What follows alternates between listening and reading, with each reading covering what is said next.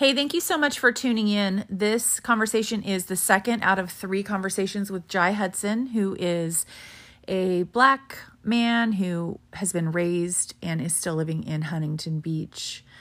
Please enjoy. Please subscribe because uh, that way you'll be getting a notification when the third segment comes out. Thank you so much. Right.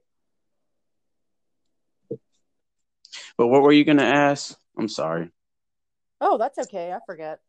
Oh, probably. Oh, I think I was going to ask if you'd ever had any experiences where you came across a police officer that you felt fa- treated you fairly. Yeah, there's a there's a police officer.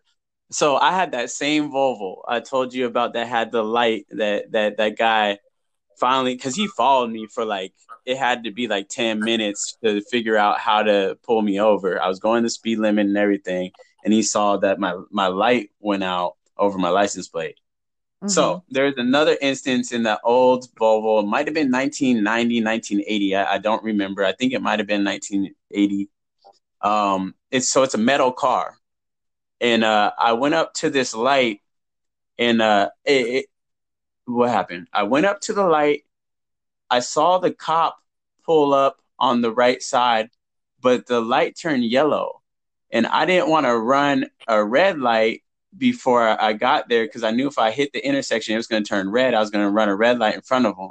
I stopped mm-hmm. my car. I pushed the I pushed the brakes. My car is so heavy and I was going so fast that my car completely spun around.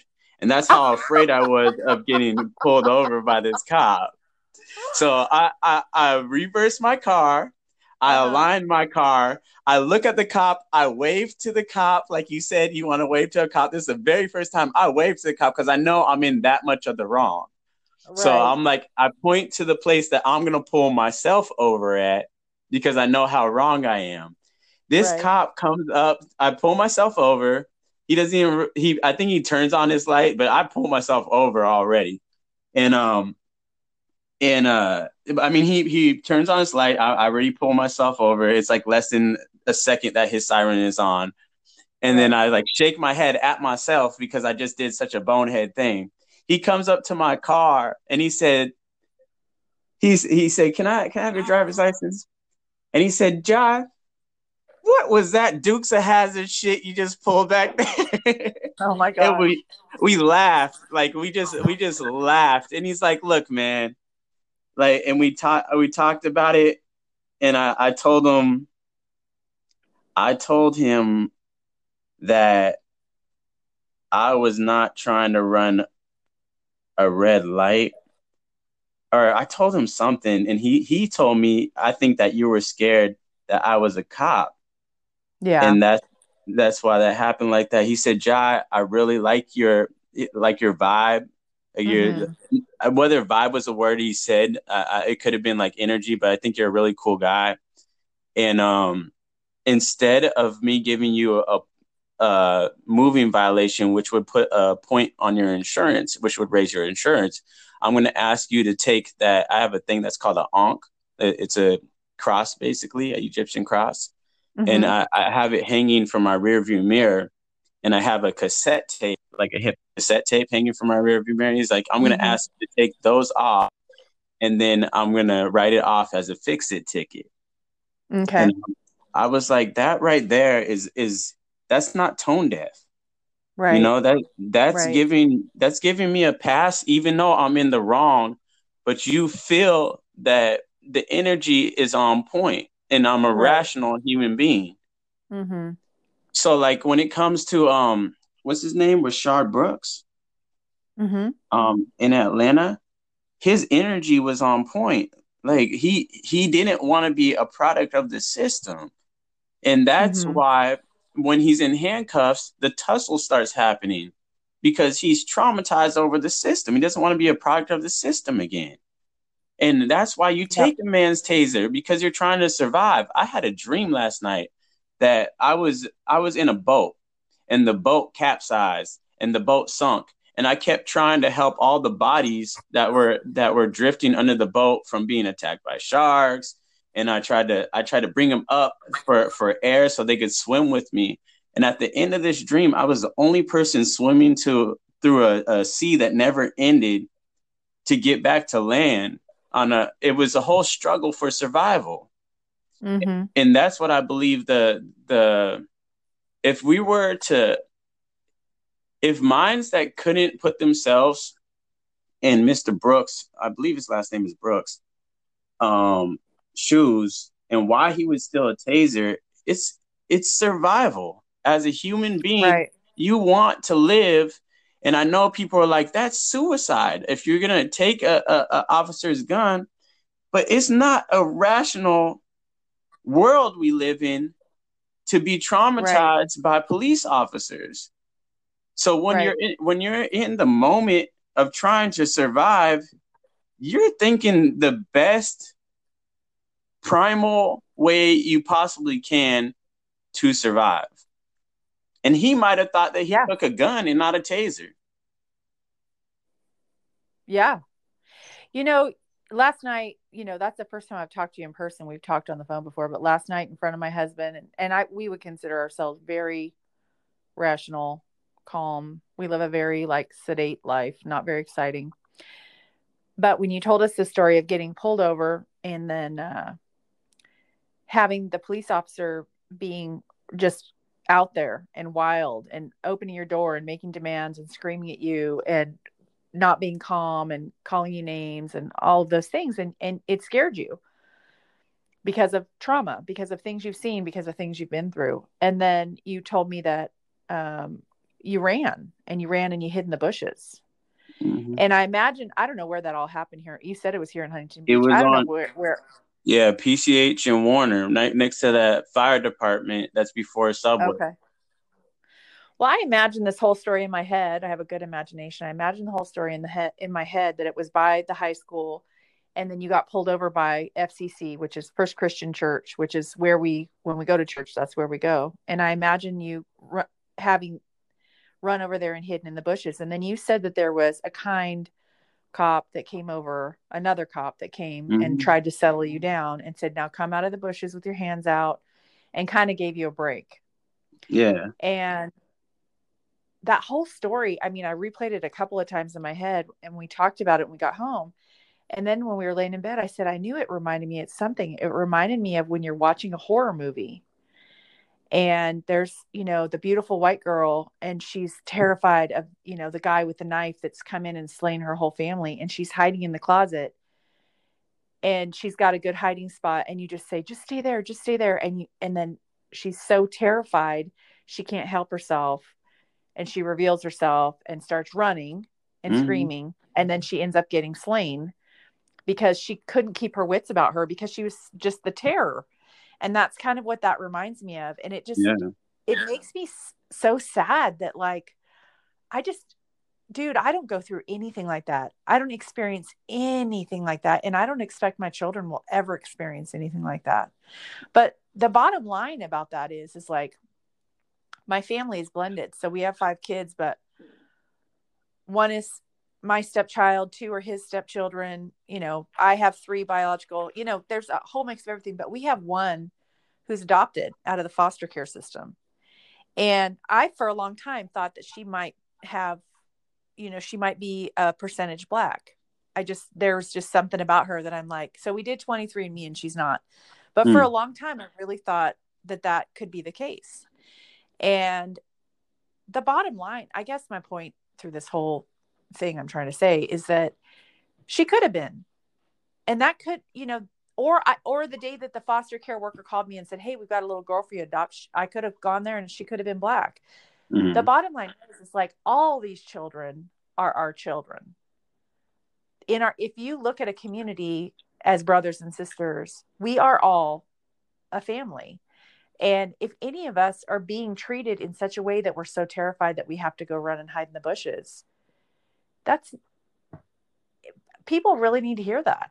Yeah uh, it happens to people it happens to people. I mean i've had i think i've had a dozen conversations in the last week and i'm telling you high powered lawyers there's i've got a conversation on there high powered lawyers who are scared. I had a, a woman who's a lawyer from la buy a home here have a baby here with her husband and they moved away because she would get harassed.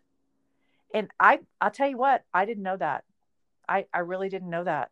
And you can call it white ignorance or white privilege or whatever you want to call it. But I'm glad to be listening to these stories and know that that's happening because I really do feel in my heart that there are a lot of good people in this town who, mm. once their eyes are open and they realize what's been going on around here, will speak up and say, Hey, I'm, I'm not about that.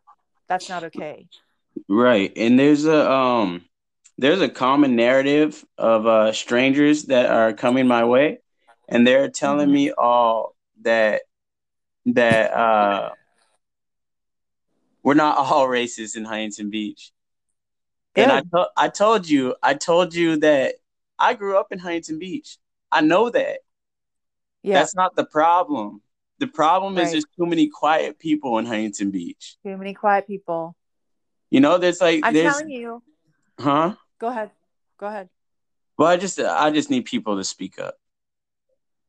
Well, I sat the first weekend when there was a peaceful protest downtown. I sat and watched a live feed and I watched a woman who was literally from nine in the morning saying hateful things as kids were walking down Main Street. And that was the day that they were boarding up businesses.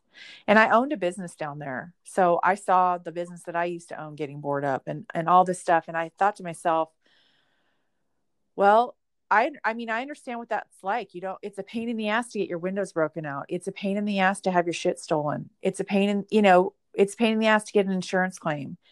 And honestly, for people who have goods that they're trying to sell, it's really hard to restock right now because of COVID. It's taking months instead of days to get a shipment in. So it's it's I get that from a business owner standpoint. Mm-hmm. But I feel like we are really putting a target on our backs when we say things like, You're not welcome here, go home, go back to the ghetto. And that's what a lot of this live feed was saying. And I watched that and I watched her saying that. And I didn't feel like there was enough people who looked like me with voices like mine downtown saying, No, we don't agree. We don't mm-hmm. agree. They are welcome here. We do need change. And for the 1% of people who are people of color down i mean we need to come around those people and say hey we are with you. We stand with you. So that's what kind of got me fired up where i'm just like i'm going to go downtown and hold up a sign and represent myself and other people. But i think that there is it's very comfortable to stay home not get involved not have uncomfortable conversations at dinner with your friends and i mean it really is time to get uncomfortable it this isn't comfortable for me. Because I mean, we we we've been uncomfortable for a long time, and we're we're just yeah. getting, you know the the the beginning of COVID had a lot of uh a lot of meditation type of vibes coming through it, trying to look within yourself and trying to trying to heal yourself. But then at the end of that, we realized that externally there's a problem. There's a problem of people that care more about the business than they do black folks. But when black folks were the business, they still didn't care about us. You see what I'm saying? The, when when slavery happened, we were capital. Yeah. In in this world, we were we were a business, and they still treated us like the business comes first before your livelihood. They still didn't recognize that I fear for my business before I fear for your justice happening is a thing. And that's a problem that they see the capital of the business coming before what the people are saying that are trying to heal. And the people right. that are trying to heal them are over there, but that's feared. It's feared for, for a window breaking and, and, and stockpiling your business, but not the livelihood and quality of life of a people. And then yeah. when you have the other side yelling at you, but not addressing the opiate crisis, not addressing the alcoholism or the suicide or the lack of quality of life and the, the, the longevity of life of a white person. But you're going to disagree about Black Lives Mattering first because they're in fear of their business. Now, that's the same type of people that would have been in front of a slave block saying, I fear for my business getting destroyed. They can't auction no more bodies off of. That's the same thing. That's a business right there before Black lives. Mm-hmm. And I have a major problem with that. And I think that needs to be pointed out. I'm tired of, of the news telling people how to think because I believe that's conditioned from the president and whoever's conditioning the president. Mm-hmm. Because they're they're echoing the same narrative. And that was appropriated from Chief Handy too. Of which like I got I got respect for Chief Handy. I think that there's a certain union that that's against him, but that's a, a another I'll leave that alone for right now. But um I do have a major problem of people being in fear of what will happen to their business because that is not what's happening here. And it's been proven. And even if it did happening people that are speaking up about a public execution and genocide of their people does not come after a business. And we don't have yep. to be peaceful about that.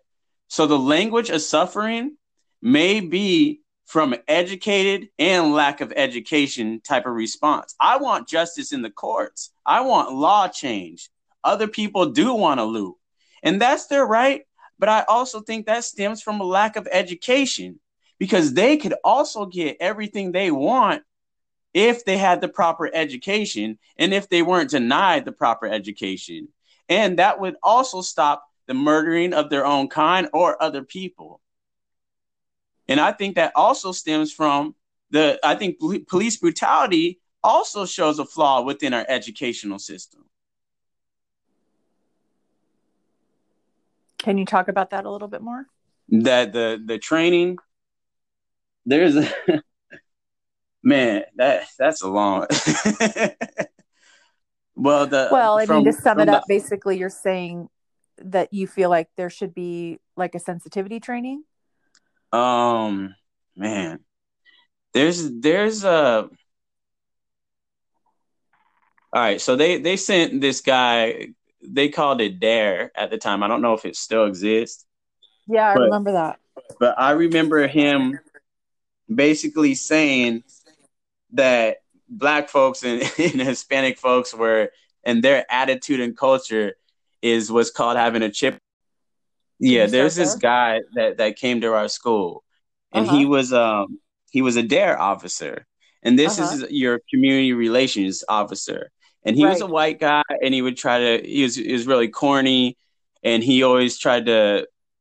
When it came to black folks and, and Hispanic folks, he used to always have this certain type of attitude that would mock us, and like like yo yo yo, wow. and and and using hand gestures, and those were gang members that, that he was he was mocking, and they always were, were Hispanic and black folks.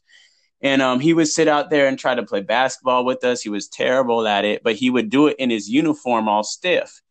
Um, so they they asked us to to sign this paper work saying that we won't do drugs and and right. give us this pledge of of the type of person that we won't be so we could be in a pizza party. And me and my friend Sean, he um he wouldn't sign it. So I was like, he not gonna sign it. I'm not gonna sign it either. I don't care about the pizza, you know, because I, I, care about him as a friend. Mm-hmm. So we didn't sign it. Everybody else went to the pizza party. We didn't. We we hung out and we kicked it. Um, so what I'm saying is that if that guy, first of all, didn't come in his uniform would, would be a, a, a, nice approach to community relationships. This is when this is all in elementary school. He used to come to our class, mm-hmm. and um, if he would have came to to our class out of uniform and would have been more of a natural person, human being, then we could have respected and related to him more and had a fir- our first interaction with a police officer not mocking us. Mm-hmm. Um, and we maybe we would have respected it more. Maybe we would have signed that paper. We have we have no idea. But I don't think we should have been tried to be conned into being into a a culture that they're trying to manifest upon us and tell us what's what's right and wrong They could have easily taught us the philosophy of ethics for kids and had us come up with the philosophy of ethics ourselves. They could have mm-hmm. easily came with an officer that can play basketball and teach us how to play basketball, but not not all not only teach us how to play basketball, but drop some real knowledge on us, like like right. while we're playing, of things right. that we're interested in. So there's a there's a different type when I when it comes to training, there's a natural way to exist within within the realm of children and uh, even adults. Like when we had Football Friday, Football Friday is what I was doing and preparing for and talking to when I got pulled over. When that guy stalked me from the park to all the way PCH in um in Warner, mm-hmm. I was mm-hmm. talking to my friend about Football Friday. Football mm-hmm. Friday is something that we made. Um, my my my my friend Lee and Maj, they black folks that live out here. They help organize black folks from Long Beach, from all other cities, and from Huntington Beach. All like black folks and people that wanted to, that were comfortable with playing with black folks will play in Huntington Beach a football game on Friday. And yeah, we would smoke too, like at halftime or after after the game. And uh, it was it was an easy community uh, organized event that wasn't even structured so formally. Right. So what I'm saying is that when it comes to training of the police officers, it's not o- only about being an informant or trying to trying to catch somebody, trying to catch what they call a bad guy. It's um how how do you build a well-structured community that also that also exists in escapism, which is talking about drugs too. Not pe- mm-hmm. not every person doing drugs is a bad person. Mm-hmm. You know, they, they there's an escapism that that they're going through when they're smoking uh, after the game. They're they're mellowing out after they had fun, and they mm-hmm. they all exercise a healthy activity beforehand. That made a fit society, and that officer, they could choose better officers to do play certain roles. They don't have to come in their uniform. They mm-hmm. don't have to be informants. They could just be brilliant minds that right. come into the community and and and do something progressive. Mm-hmm. Like one time I was at the park that we played football Friday at, and somebody dropped off books that all happened to have like a relationship to me. It was a subtle hint that I took upon myself to take some of those books, like like internet marketing, um, a biography about Jay Z, um, how to start a small business. They those books were all put into the park for some kind of reason. Mm-hmm. And you know, like I'm, I'm I'm not an ignorant person. I'm honest about my ignorance, but I don't I don't champion myself as an ignorant person. I saw the book, I read the book, I studied the book. I applied myself. We have websites now. Mm-hmm. You know, and that that's that's that is a smart way of training and how to develop a people that don't want to get into student debt because sure. ed- education and love would kill racism justice and laws about how to treat somebody and what's what's wrong about treating somebody could also be applied the same way that we apply like harassment. Mm-hmm. So yeah, when it, when it comes to training, I would just appreciate a different approach to the community, other than enforcing. Yeah, that's. I mean, and putting somebody into their system. I think things are changing too, as far as like you know the difference between like, say you're smoking after a game to relax. It's viewed so much differently just in the last five or ten years it's not much different than someone having a beer after you know you played a couple hours of football. And that's mm-hmm. you know that's nice that it's a little bit of a not only has it been decriminalized but it's also you know it's not like you know you would have a moral issue with someone who is doing that. You take it for what it is. It's like some people would prefer to smoke. Some people i prefer a glass of champagne. My husband prefers an ipa yeah.